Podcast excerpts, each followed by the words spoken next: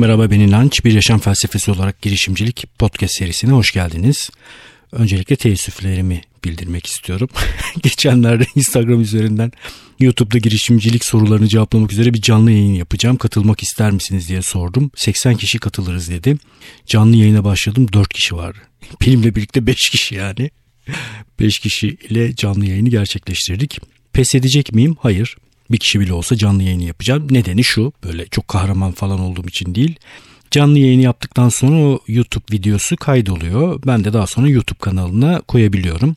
Dolayısıyla elimde kaydedilmiş bazı sorulara cevap verdiğim, girişimcilik sorularına cevap verdiğim bir video oluyor ve daha sonra insanlar bu videodan fayda üretmeye devam ediyorlar.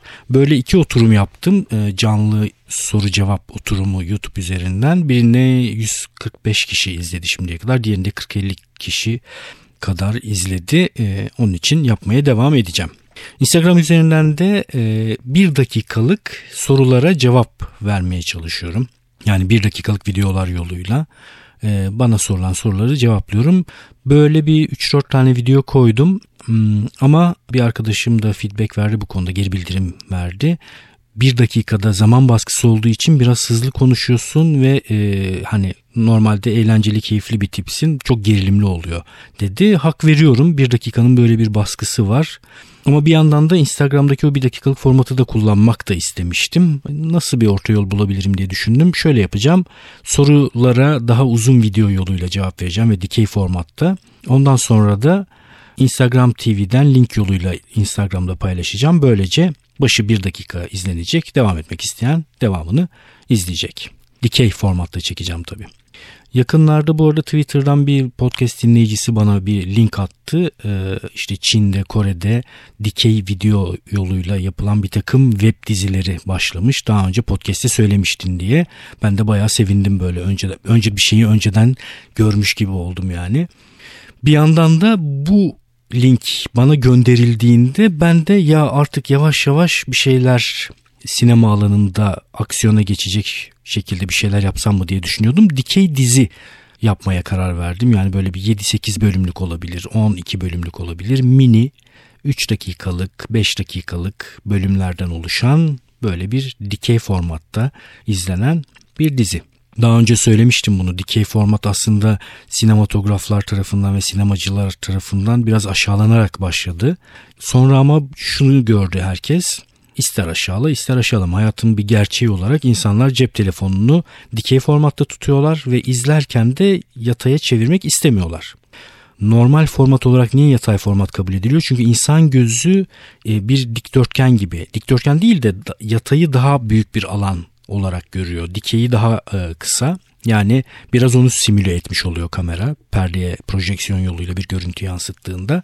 Onun için öyle başlayıp o, o estetik gözün alımlamasına uygun olarak devam etti. Şimdi de ama hayatın başka bir gerçeği var. Dikey formatta insanlar tüketmek istiyorlar. Formun, biçimin getirmiş olduğu bir takım şeyler var, değişiklikler var. Onu da keşfetmek gerekiyor. Yavaş yavaş sanatçılar, filmciler, e, yeni medya sanatçıları, bu alanda çalışanlar bunu keşfetmeye başlayacaklardır diye düşünüyorum. Ben de aslında biraz buna heyecanlanmış durumdayım. Yani bu keşif imkanı beni heyecanlandırmış durumda. Belirli kuralların olmadığı, imkanların daha tam olarak keşfedilmediği dikey formatta bir şeyi yapmak hızlıca yapılabilir. Kimseden izin almama gerek yok. Kimseye, kimseye derdimi anlatmak zorunda değilim. Sponsor bulmak zorunda değilim. Yatırımcı bulmak zorunda değilim. Ne istersem onu yapabilirim ve yapacağım. Yapınca da zaten size duyurmuş olurum. Linki şudur izleyin dağıtın diye. Evet şimdi bugün ne üzerine konuşacağız? Startup School diye bir şeyi ben daha önce de başlamıştım ve te- takip etmiştim Y Combinator'ın. Ee, Kevin Hale'ın da içinde olduğu bir e, grup bir yatırım grubu aslında açık bir şekilde yatırım yapıyor startuplara ve onun da e-posta adresinizi bırakıp üye olup izleyebildiğiniz bir e, startup okulu oluyor her yıl. Bu yıl yaptıkları programa da e, katıldım ve videolarını izlemeye başladım. E, geçtiğimiz yıl yaptıkları okuldan size çok beğendiğim şu an adını hatırlamıyorum ama ürün geliştirme üzerine çok isabetli şeyler anlatan bir dersi üzerinden geçerek kendi yorumlarımı da katarak anlatmıştım. Bugün de yine öyle yapacağım. E, dersleri izledikçe zaten e, hoşuma giden yerleri size anlatmaya devam ederim. Kendisi takip etmek isteyenler hala takip edebilirler diye biliyorum. Y, yoğurdun Y'si, Combinator, Y Combinator e, üzerinden gidebilirsiniz. Startup School diye e-posta adresinizi bırakıp kaydolup dersleri izleyebiliyorsunuz. İngilizce bilmeniz gerekiyor sadece başka bir şart yok. İzleyebilirsiniz. Bugün Kevin Hale'ın startup fikirlerini nasıl değerlendiririm? Bir fikri hayata geçirip geçirmeme konusunda nasıl karar veririm konusunda yapmış olduğu dersin üzerinden geçeceğim. Kevin Hale'ı ben çok önceden beri takip ediyorum. Ta Wufu döneminde e, Wufu exit yaptığında yani sattığında Wufu'yu e, yaptığı bir takım sunumlar vardı. O dönemden itibaren takip ediyorum. Da, tarzını falan da seviyorum. Yani performatif tarafını da seviyorum. Güzel anlatıyor. Keyifli, takip etmesi eğlenceli, esprili birisi. Onun bir dersini izledim. Kevin Hale adını görünce hemen izleme şeyim arttı yani iştahım arttı. Haklıymışım da çünkü çok keyifli bir ders. Şimdi onun üzerinden geçeceğiz. Bir fikri nasıl değerlendiririm bir startup fikri, bir startup'a nasıl kalkışacağım? Öncelikle startup'ın tanımıyla başlayalım. Hatırlayalım tanımlar önemli. Yani bir şeyin ne olduğunu anlamak bizim o konudaki kavrayışımızı arttırıyor. Karar alma kalitemizi arttırıyor. Onun için freelance nedir, girişim nedir, startup nedir? Dönem dönem podcast içerisinde bunları tekrar tekrar tarif ediyorum. Bazen daha iyi tarifi bulduğumda onu anlatmaya çalışıyorum. Y Combinator'ın yaptığı startup tarifi e, şu. Şöyle tarif ediyorlar çabuk, hızlıca büyüyebilen bir şirket türüdür. Bu kadar basit. Yani çok hızlı büyüyebiliyorsa eğer sizin fikriniz, kuracağınız şirketin şirket fikri bir startup kuruyorsunuz demektir. Eğer çok hızlı büyüyebilecek doğaya sahip değilse o şey girişim kuruyorsunuz ya da bir iş kuruyorsunuz. Küçük ya da orta ölçekli bir işletme kuruyorsunuz. Ama hızlı büyüyebiliyorsa ölçeklenmeden daha önce bahsetmiştik. Hızlıca ölçeklenebiliyorsa startup kuruyorsunuz. Zaten startup'ın mantığı o. Başta bir hipotez var elimizde. Bir iddiamız var. Daha önce de anlatmıştım Harvard'ın girişimcilik derslerinde de çıkardığım en önemli ders buydu. Bu hipotezi test etmek üzere bir takım girişimlerde bulunuyoruz. Kendi bilgimiz, deneyimiz, becerimiz, gücümüz ve maddi imkanlarımız olanağında bu testin sonucunu alıp devam ediyoruz ya da bırakıyoruz ya da pivot ediyoruz. Yani elimizde bir tane hipotez var, varsayımımız var. Eğer startup olduğunu iddia ediyorsak da bu startup fikrinin, bu varsayımın hızla büyüyebilecek olması gerekir. Genelde eğilim hızla büyüyecek olan şeyler nelerdir? Ee, herhangi bir maddi bağı olmayan şeylerdir. Mesela medya, video, audio, yazılım e, gibi şeyler bir kere üretim maliyetini karşıladıktan sonra milyonlara ulaştırsanız da çok ciddi marjinal bir maliyet getirmediği için üstüne ciddi anlamda ölçeklenebilir ve hızlı büyüyebilir şeyler haline geliyor. Yani siz o fikri bir kere test edip çalıştığını gördükten sonra yatırımcıyı da kendinizi de mutlu edecek bir büyüklüğe ulaşabiliyorsunuz. Tekrar edelim bir startup fikri bir varsayım piyasa ile ilgili bir varsayımımız var çalışmasını istediğimiz bir şey var ve bu fikrin özelliği şu çok hızlıca büyüyebiliyor birden büyüyebilir bir fikir. Şimdi sonrasında bu problem üzerine de konuşuyor Kevin Hale. Ee, Kevin Hale üzerinden devam ediyorum yine. Bir startup fikrinin üç tane parçası vardır diyor. Bir startup fikrini üç, üç parçada inceleyebiliriz. Problem, çözüm ve içgörü. Yani başlangıçta sizin o fikri hayata geçireceğiniz başlangıç koşulları, sorun durumu, problem durumu nedir? Yani hangi şartlar içerisinde bu şirket birden hızlıca büyüyecek? Bunun cevabını verebilmek gerekiyor. Başlangıç koşulları nelerdir? İkincisi çözüm. Yani ne tür bir varsayımın var? Neyi test edeceksin? Bu koşullarda, bu durumda hangi hipotezi test edeceksin? Neyin çalışacağını iddia ediyorsun? Üçüncüsü de içgörün nedir? Insight, içgörü. Yani şöyle izah edebiliriz bir hipotezim var. Bir durumun içerisine bu hipotezi sokmaya çalışıyorum. Bir de bu hipotezin çalışacağı ile ilgili bir içgörüm var. Yani şu nedenle bu şey çalışacak diyorum. İşte bu üç şeyi bir araya getirirsen o zaman e, bir şeyin içerisine girmiş oluyorsun diyor. Burada e, şuna dikkat etmemiz gerekiyor. E, kendi verdiği bir tabir var. Benim de çok hoşuma gitti. Solution in search of a problem demiş. Yani problemini arayan çözüm durumunda olma. E, daha önce ben size söylemiştim mühendisler kendi yaptıkları e, işleri, düşündükleri fikirleri çok seviyorlar. Sonra onu üretip bunu pazarlayacak ya da satacak bir yeri aramaya başlıyorlar. Halbuki biraz tersten yaklaşmak gerekiyor. Önce hangi problemi çözeceğini bulup ondan sonra o şeyi üretmek gerekiyor. Yani benim bir ne bileyim işte yapay zeka örneğini verelim. Yapay zeka alanıyla ilgiliyim. Yapay zeka alanında bir şeyler üretmek istiyorum. Sonra yapay zeka alanında ne üretebilirim diye düşünüyorum. Üretebileceğim şeyi düşündükten sonra buna bir pazar kitle ve problem bulmaya çalışıyorum. İmkansız değil ama Kevin Hale'in söylediği aşırı hızlı büyüyen şirketleri bu yolla bulmak çok kolay değil diyor. Bunun yerine tersten gidip önce problem kısmına bakıp o probleme uygun olarak bir şey bulmak daha iyi. Tabi problemi de basamak basamak inceleyeceğiz.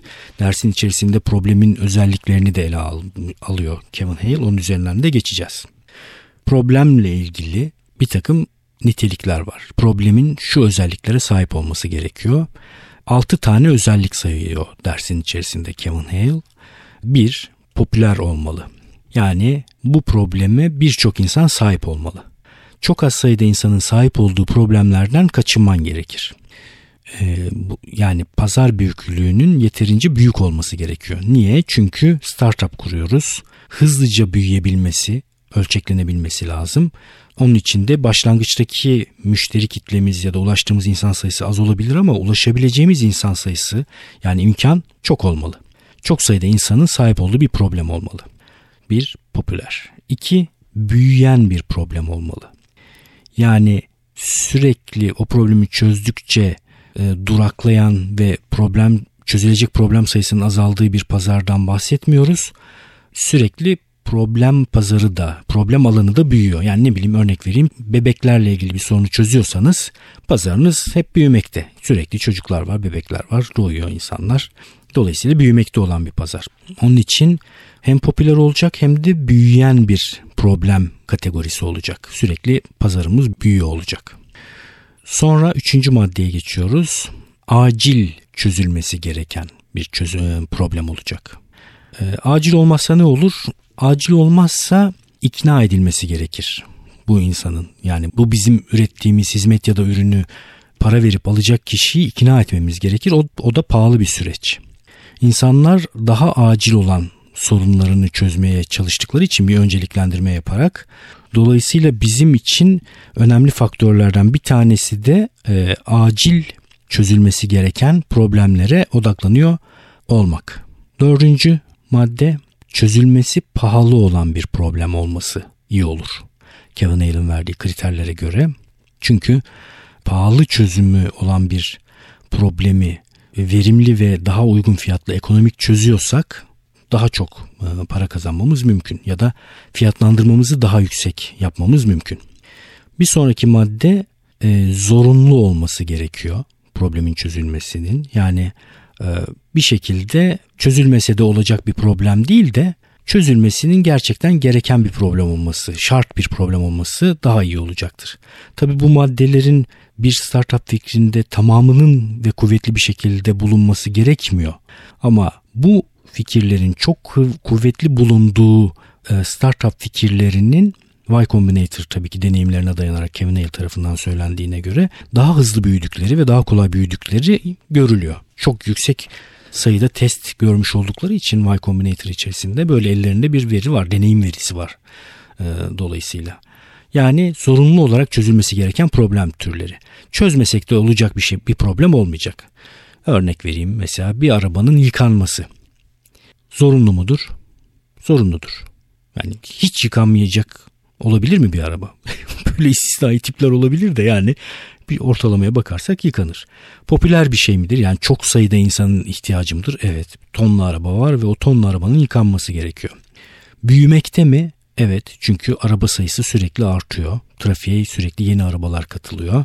Acil mi bu mesele? Acilce diyelim. Yani hani en böyle hayati ihtiyaçlarımdan birisi değil arabamı yıkatmam ama Türkiye'de bu arada insanların çok önem verdiği bir şey arabalarının yıkatılması, temiz olması. Böyle hastalıklı insanlar var arabanın başında duruyorlar. Saatlerce parlatanı var. falan filan. e, araba yıkamaktan gidiyorduk. Pahalı mı? Pahalıca evet. Zorunlu mu? Zaten konuşmuştuk. Zorunlu. Son maddeye geliyoruz. 6. Sık frekansı yüksek mi? Araba yıkama için mesela evet yüksek. Daha önce bir podcast bölümünde hatırlıyorum ben bir örnek vermiştim. Mesela araba satan bir web sitesi frekansı düşük bir hizmet veriyor demektir. Çünkü bir insan 15 günde bir araba almaz. Eğer herhangi başka bir neden yoksa araba satan bir web sitesinden benim hizmet alma sıklığım çok düşük. Onun için çok da öyle düşünülesi bir iş tipi değildir. Yani sıklığının yüksek olması lazım. Bu maddelere baktığımız zaman eğer bu maddeleri fikrimizin içerisinde buluyorsak Kevin Hale'e göre bu kalkışılabilir bir startup fikridir. Tabi bunun dışında bir sürü başka etken var. Onları bir kenara bırakıyoruz. Yani ne bileyim o fikri çözmeye konusunda bir heyecan duyuyor olmam, bu konuda tutku duyuyor olmam. Onlar psikolojik faktörler, onları bir kenara bırakıyoruz ama teknik olarak baktığımızda bu altı şartı sağlıyorsa çözmeye çalıştığımız problem büyüyebilir bir pazarın içerisine bir startup fikri sokuyoruz demektir. Burada tabii Kevin Hale'ın dikkat çektiği bir nokta var. E, diyor ki bir şeyi e, ürettikten sonra bunun insanların insanlar tarafından doğrudan kullanılacağı kabulünde olmamak gerekir diyor. Çok sık yapılan hatalardan birisidir. Daha önce de konuşmuştuk. YouTube videosunda bir pazar yeri fikri olan birisinin sorduğu bir soru vardı. Orada da ben onu, bunu söylemiştim. Pazar yeri fikirleri böyle çok güzel ve çok kolay tarif edilen işte şuradan satıcılar gelecekler, buradan da satın alacaklar gelecekler. Bunlar birbirleriyle alışveriş yapacaklar. Ben de belli bir komisyon alacağım diye tarif etmesi çok kolay olan ama insanları oraya çekemeyeceği, o kadar kolay çekemeyeceğiniz yapılar, pazar yeri yapıları. Böyle birden ıssız bir yerde kalırsınız yani pazar yerini açıp. Görmediğimiz bir tarafı var bizim bu tarz e, özellikle app işlerinde, uygulama işlerinde, mobil uygulama işlerinde, işte bir takım pazar yeri işlerinde çok ciddi bir tutundurma e, ve e, tutundurma ve pazarlama bütçesi harcanıyor. Biz onları görmüyoruz tabii. Mesela TikTok, TikTok diye bir şey var şu anda. Türkiye'de 20-30 milyona ulaşmış e, kullanıcı sayısı. Böyle TikTok diye bir şey var çok muhteşem ve ağızdan ağza dolaşıp yayılıyor değil tabii ki. Bir noktadan sonra öyle bir kritik kitleye ulaştıktan sonra tabii ki ağızdan ağza da yayılıyor ama ilk başlangıç noktasında önce tutundurma faaliyeti yürütmek gerekiyor. Pazarlama yapmak gerekiyor. Ciddi paralar harcamak gerekiyor. Twitter'da yine bir arkadaşım yazmıştı. TikTok mesela kendisi içerik üreticilerine destek olmak üzere içeride bir takım çalışanları barındırıyor. Neden? Çünkü e, izleyici de müşteri TikTok açısından, üreten de müşteri. Bu iki tarafı da mutlu etmesi gerekiyor. Kaliteli içerik üretilmesi gerekir ki insanlar gelsinler. Onun için kendi platformundaki üreticilere e, destek vermeye çalışıyor. Yani burada çok enteresan matematikler, kurgular var. E, çok ciddi satış ve pazarlama bütçeleri var. E, onun için uygulama dünyasında servis olarak yazılım dünyasında iş kurgularken çok naif yaklaşmamak lazım. Ben onun için özellikle söylerim yani üniversiteden sonra bir 4-5 yıllık iş deneyimi bir avantaj. Yani hemen üniversiteyi bitirip girişimci olmak üzere, startup kurmak üzere bir yerlere atılmak yerine ki iyi bir fikriniz varsa veya istisnai durumlar varsa bunu da yapabilirsiniz tabii ki ama bir 4-5 sene bu dünya nasıl çalışıyor? Dünyadan kastım iş dünyası nasıl çalışıyor? Satış, pazarlama nedir? Bir takım müşteriler nasıl elde tutuluyor? Kim neyi nasıl yapıyor? Yu anlamak e, gerekir. Kolay değildir. Ve birçoğu da gömülüdür bunların. E, yakın dönemde yine Ankara'dan e, daha cevap da veremedim kendisine ama vereceğim yakında kuaför açmış bir hanımefendi işte yazmış bana. Çok da esprili bir dille yazmış. E, işte biz startuplardan, teknolojik e, girişimcilerden bahsediyorsunuz. E, biz sıradan e, küçük esnafa hiç yer kalmıyor, yer gelmiyor, sıra gelmiyor diye. Ben elimden geldiğince bu arada girişimle ilgili bir şey yaptığım için onlara da yer vermeye çalışıyorum ama bundan sonra daha da fazla yer vereceğim. Orada mesela bir takım sıkıntılardan bahsediyor. E, açtıktan sonra kuaförü hiç de öyle beklediği gibi tıklım tıklım da olmadığından ama birkaç arkadaşının e, açtığı yerlerde çok iyi işler yaptıklarından hatta şube açtıklarından falan bahsediyor. Mesela ben daha işi bilmiyorum ama şuna eminim bakıp da böyle uzaktan bir takım kuaförlere eğer o işi hiç bilmiyorsanız ya burada iyi para var bak kaç kişi girdi çıktı falan diye düşünüp hiç o işin doğasını ve iç, işleyişini bilmeden atlamak şey intihar gibi.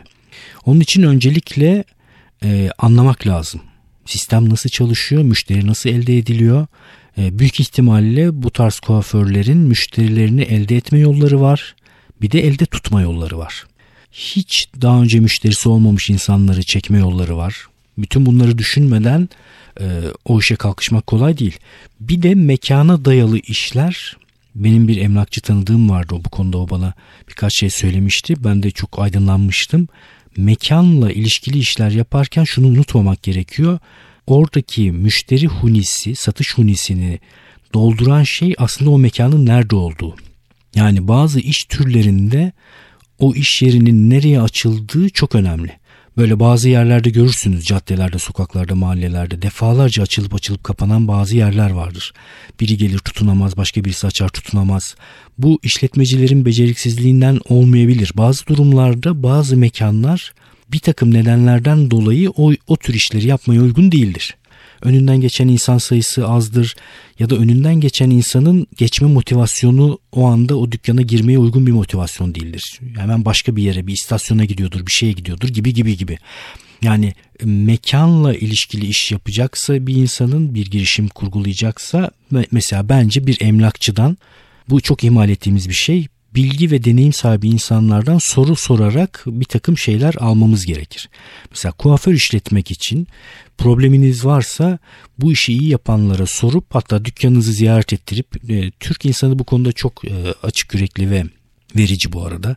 Yani karşısına açmadıysanız dükkanı o insanın size elinden gelen yardımı yapar. Ticari sır denilen bir şey yoktur anlatır. Her şeyi söyler. Sorup önerilerini alabilirsiniz. Bir de tabii ki bu işe kalkışmadan önce o işin içerisinde yer alıp o dünyayı biliyor olmak gerekir. Ya o öyle olacak ya da bir ortaklık yapısında o dünyayı bilen birisi bu işin içerisinde bulunacak. Bu işin içerisinde o dünyayı bilen biri bulunacak derken şimdi muhtemelen bana ulaşan bu e, kuaför güzellik merkezi tabii ki bir güzellik merkeziyle alakası olduğu için mesleği bu olduğu için yapmıştır ama şunu kastetmiyorum ben. Bir güzellik merkezinin içerisinde çalışıyor olmak sizin bakışınıza bağlı olarak size o bilgi ve deneyimi verebilir ya da vermeyebilir. Yani orada nasıl yaşadığınıza ve bulunduğunuza bağlıdır. Yani müşteriler nasıl alınıyor, neye dikkat ediliyor, nasıl tutunduruluyor, tekrar gelmeleri nasıl sağlanıyor, hiç müşteri olmadığında o kişi neler yapıyor gibi şeylere dikkat etmiyorsanız sadece mekanda bulunarak bir işletmeci olamazsınız. Anlatabiliyorum diye tahmin ediyorum. Biraz karışık anlattım ama anlaşıldığını ümit ediyorum. Yani orada edinilmesi gereken bu işler nasıl yürüyor e, açısından bir şey var. Bilgi ve deneyim türü var. Onu edinmek lazım. Kevin Hale'in e, Startup School'da vermiş olduğu startup fikirlerini nasıl değerlendiririz dersinin birinci kısmını bitirmiş oluyoruz. Diğer bölümlerde görüşmek üzere.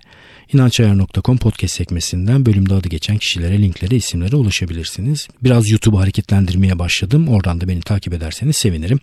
Görüşmek üzere.